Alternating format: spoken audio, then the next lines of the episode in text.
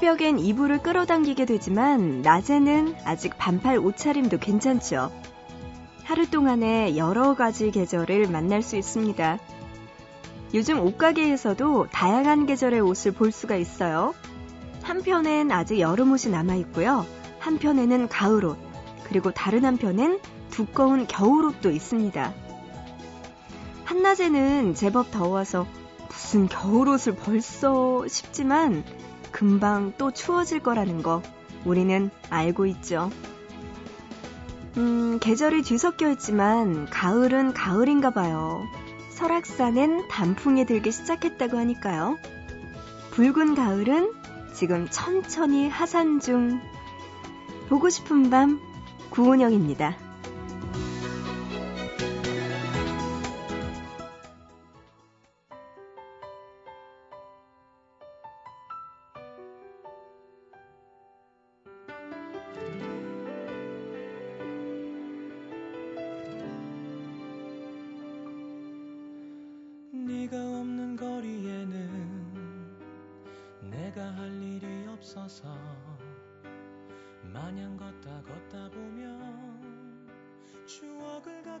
마주치지 떠오르는 너의 모습 내 사... 9월 26일 수요일 보고 싶은 밤 시작합니다. 오늘의 첫 곡은요. 성시경의 거리에서 이 노래로 문을 열었습니다. 노래도 그렇고요. 날씨도 그렇고 이제는 가을이 정말 우리 앞에 한 발자국씩 성큼성큼 내딛는 것 같아요. 이제 밤에는 좀 춥더라고요. 여러분 이럴 때 감기 조심하셔야 되는 거 아시죠? 보고 싶은 밤 오늘도요. 한 시간 동안 여러분과 함께 이야기, 신청곡들, 사연들 그리고 또 여러 가지 이야기들 만나볼까 합니다. 어, 신청곡과 사연들 보내주실 곳 있어요. 문자는요, 짧은 문자 한 건에 50원, 긴 문자 한 건에 100원의 정보 이용료 추가되는 우물정자 누르시고 8001번, 샵 8001번으로 보내주시면 되고요. 또 지금 인터넷 하시는 분들, 보고 싶은 밤 홈페이지 들어와 보세요. 사연과 신청곡 게시판, 그리고 미니에 글 남겨주실 수 있습니다. 스마트폰도 받고 있어요. MBC 미니 애플리케이션으로 참여 가능하니까요. 여러분들 지금 보내주시기 바랍니다. 자, 그럼 노래 두 곡 듣고 와서 보고 싶다 만나보죠. 백아연의 느린 노래, 그리고 에픽하이의 노래, 지선이 피처링한 파리스까지 두 곡 들어보시죠.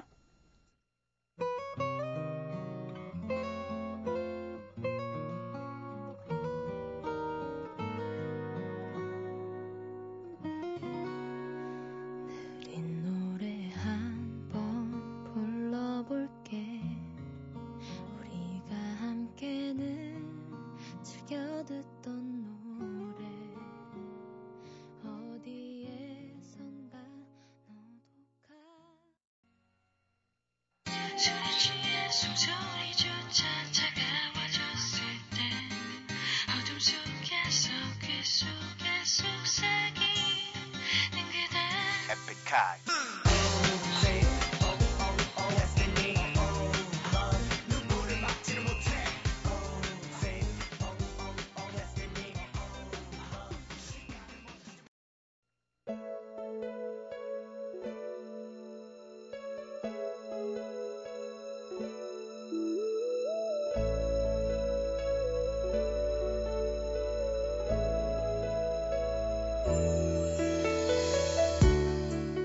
어린 시절 서영은 입이 짧았다. 엄마는 뭐라도 해서 먹이려고 했지만 아빠는 한마디로 끝냈다. 먹기 싫어? 그럼 먹지 마. 엄마는 깜짝 놀라서 안절부절 못했는데 서영에겐 오히려 그것이 편했다. 먹기 싫은데 억지로 먹지 않아도 되니까. 나중에 배가 고프면 뭐라도 먹게 되니까. 하지만 먹는 것 뿐만이 아니었다. 아침에 일어나기 힘들어서 징징거리면 아빤 학교 가기 싫어? 그럼 가지 마. 라고 말했고, 시험 기간에 공부하기 힘들다고 투정을 부리면 공부하기 싫어? 그럼 하지 마. 라고 말했다. 그리고는 이렇게 덧붙였다. 학생은 공부하는 게 일이니까 엄마랑 아빠가 널 먹여주고 재워주고 하는 거지만 학교도 안 다니고 공부도 안 할 거면 취직해서 돈을 벌어야지. 공짜는 없어. 초등학생에게, 고등학생도 아닌 초등학생에게 그렇게 이야기하면서 아빠는 시험 공부 중이던 서영의 방 전등을 꺼버렸다.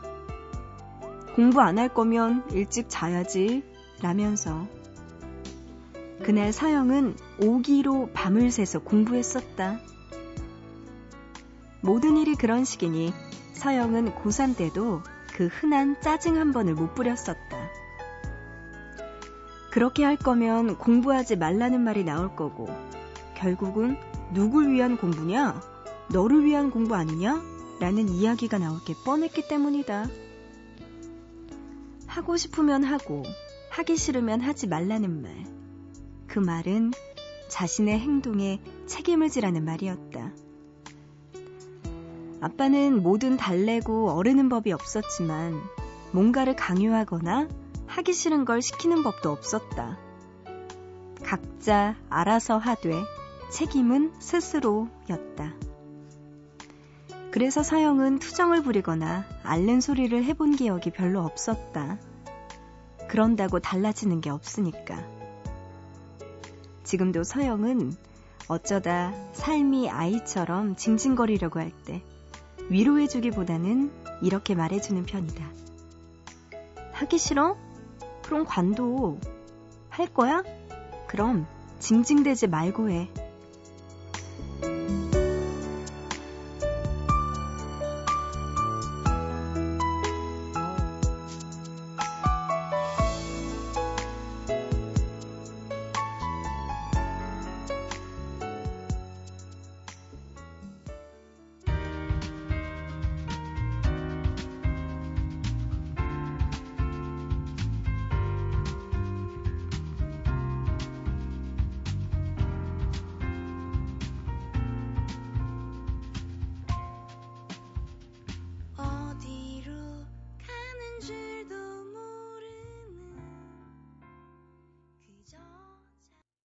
보고 싶다에 이어서 들으신 곡 김새별의 언제 어른이 될까 였습니다. 어른이 된다는 건 뭘까요? 자기가 한 행동에 책임을 지는 거? 이게 가장 어른의 첫 번째 요소가 아닐까 싶어요.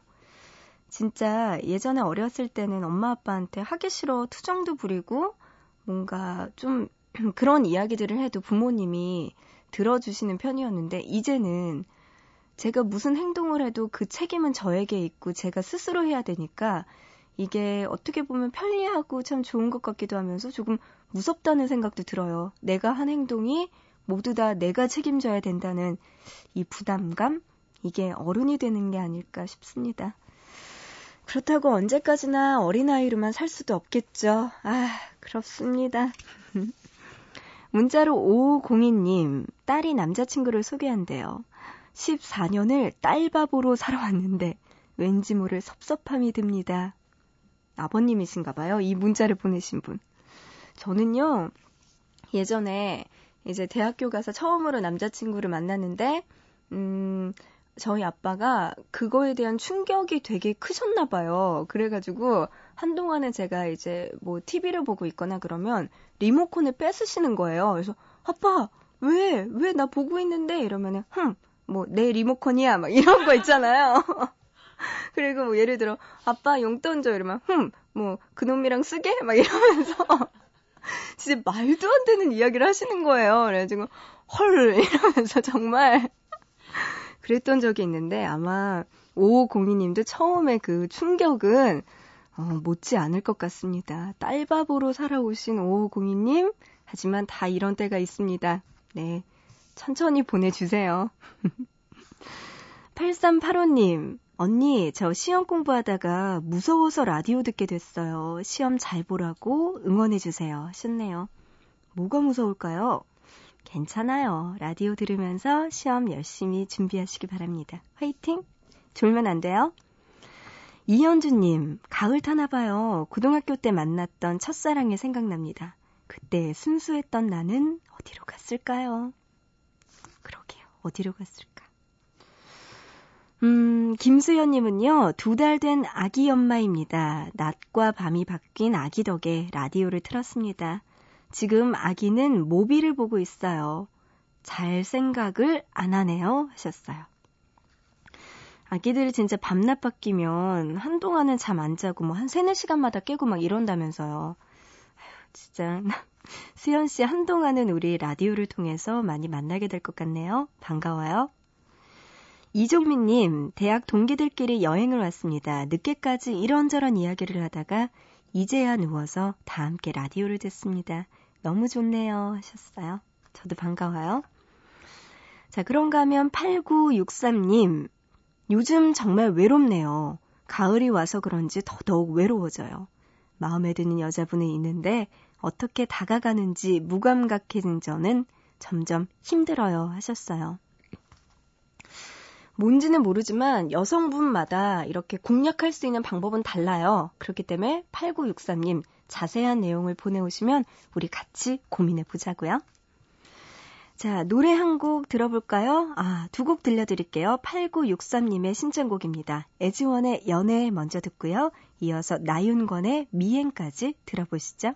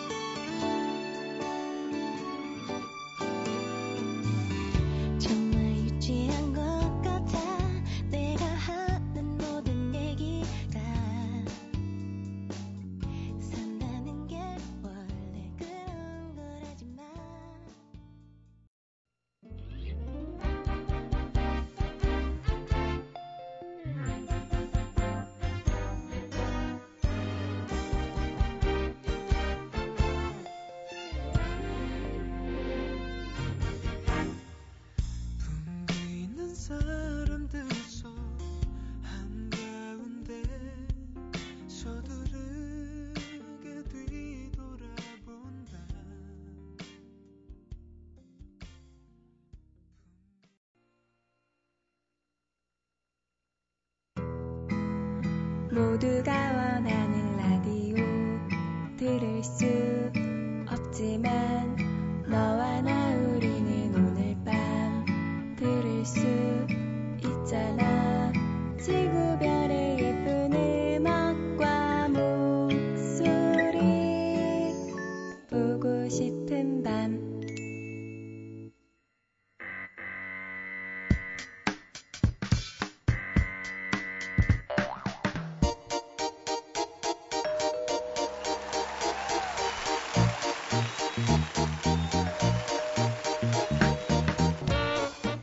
매주 하나씩 우리들의 일상에서 흔히 쓰이는 단어들을 골라서 우리가 몰랐던 이야기, 알고 싶었던 많은 이야기들을 들려주는 시간이에요. 단어 사용 설명서.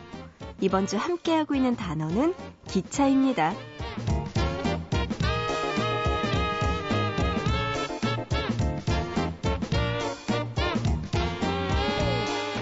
기차는 우리를 반복되는 현실에서 벗어나 지금까지 몰랐던 새로운 곳으로 데려가기도 합니다.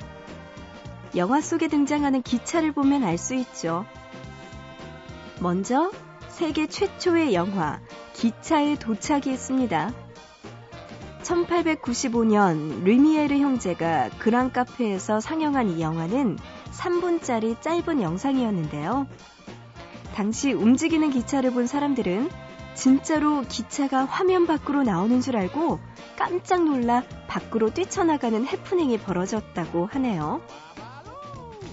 지금은 3D 기술이 발달하면서 그보다 더한 입체감으로 볼 수 있지만 그때 화면 속에서 달리는 기차를 본 사람들 뒤로 놀라 넘어질 정도의 새로움에 신기했던 거죠.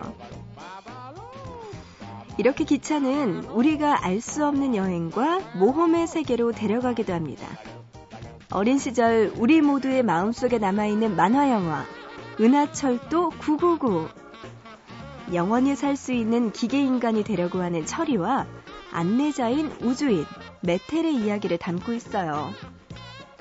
주인공 철이는 메텔과 함께 우주를 달리는 기차 999호를 타고 여행을 합니다. 그리고 우주 곳곳에 새로운 별에 정차할 때마다 새로운 사람들을 만나죠. 질투하는 사람들, 슬퍼하는 사람들, 좌절하는 사람들. 이렇게 수많은 만남을 겪으면서 철이는 성장하게 됩니다. 많은 어린이들은 은하철도 999를 보면서 기차 여행에 대한 낭만을 품었죠. 그리고 남자 어린이들의 국민 첫사랑 메텔. 그 당시에는요, 메텔의 손을 잡고 우주로 향하는 기차를 타고 싶어 하는 어린이들 정말 많았죠. 1978년 TV에서 처음 방영되었던 이 만화 영화는요, 오랜 시간을 거쳐 부모와 아이가 함께 공유하는 추억이 되었습니다. 자, 그리고 또 다른 영화, Before Sunrise. 이 영화에 감명을 받아서 배낭 메고 유럽으로 떠난 사람들 참 많았습니다. 파리로 가는 기차에서 처음 만난 셀린느와 제시. 파리로 향하던 셀린느는 제시를 따라 비엔나에서 내리게 됩니다. 하룻밤 두 남녀가 사랑에 빠지기에 충분한 시간이었죠. 비엔나의 아름다운 풍경과 풋풋한 두 남녀의 설렘이 만나 아름다운 분위기를 연출했습니다. 이 영화를 보면요. 지금 당장이라도 짐을 싸서 유럽으로 떠나고 싶은 충동을 느끼게 되니까 말이에요. 그리고 이 영화의 시작과 끝에는 바로 기차가 있었습니다. 두 사람이 처음 만나고 헤어지게 되는 장소. 기차는 둘의 운명을 어디로 데려가는 걸까요? 노래 한 곡 들려드립니다. 팻 메스니 그룹의 Last Train Home.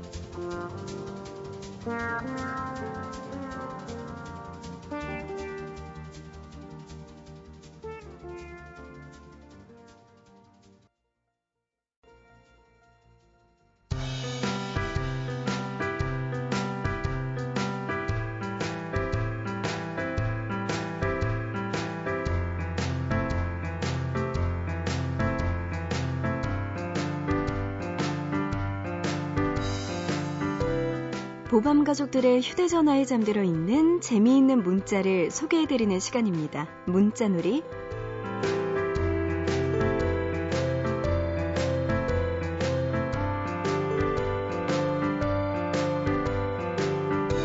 이구 구하나님, 우리 매운 거 먹으러 가자.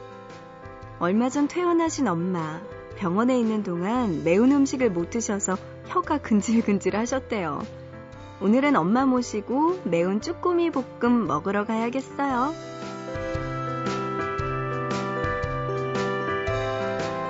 와, 어머니 퇴원 축하드립니다. 그래요. 이제는요, 먹고 싶은 음식 많이 드시고 더 빨리 나으세요.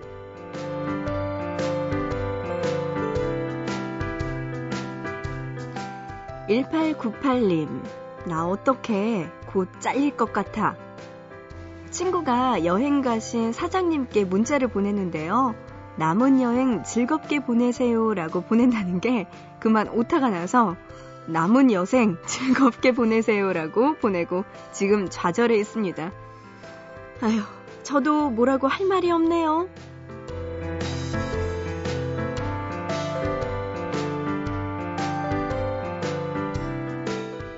그래도 나쁜 말은 아니잖아요. 덕담이잖아요. 그래요. 남은 여생 즐겁게 사시라는 말, 이거 얼마나 좋은 말인데요. 괜찮아요. 괜찮아.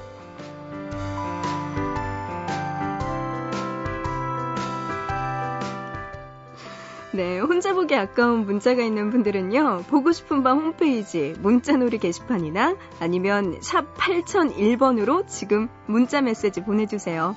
짧은 문자는 한 건에 50원, 긴 문자는 한 건에 100원의 정보 이용료가 추가됩니다. 아, 근데 웃기네요. 남은 여생 즐겁게 보내세요. 자, 노래 두 곡 들려드립니다. 3859님의 신청곡, 김태우의 사랑비, 그리고 박봄의 UNI.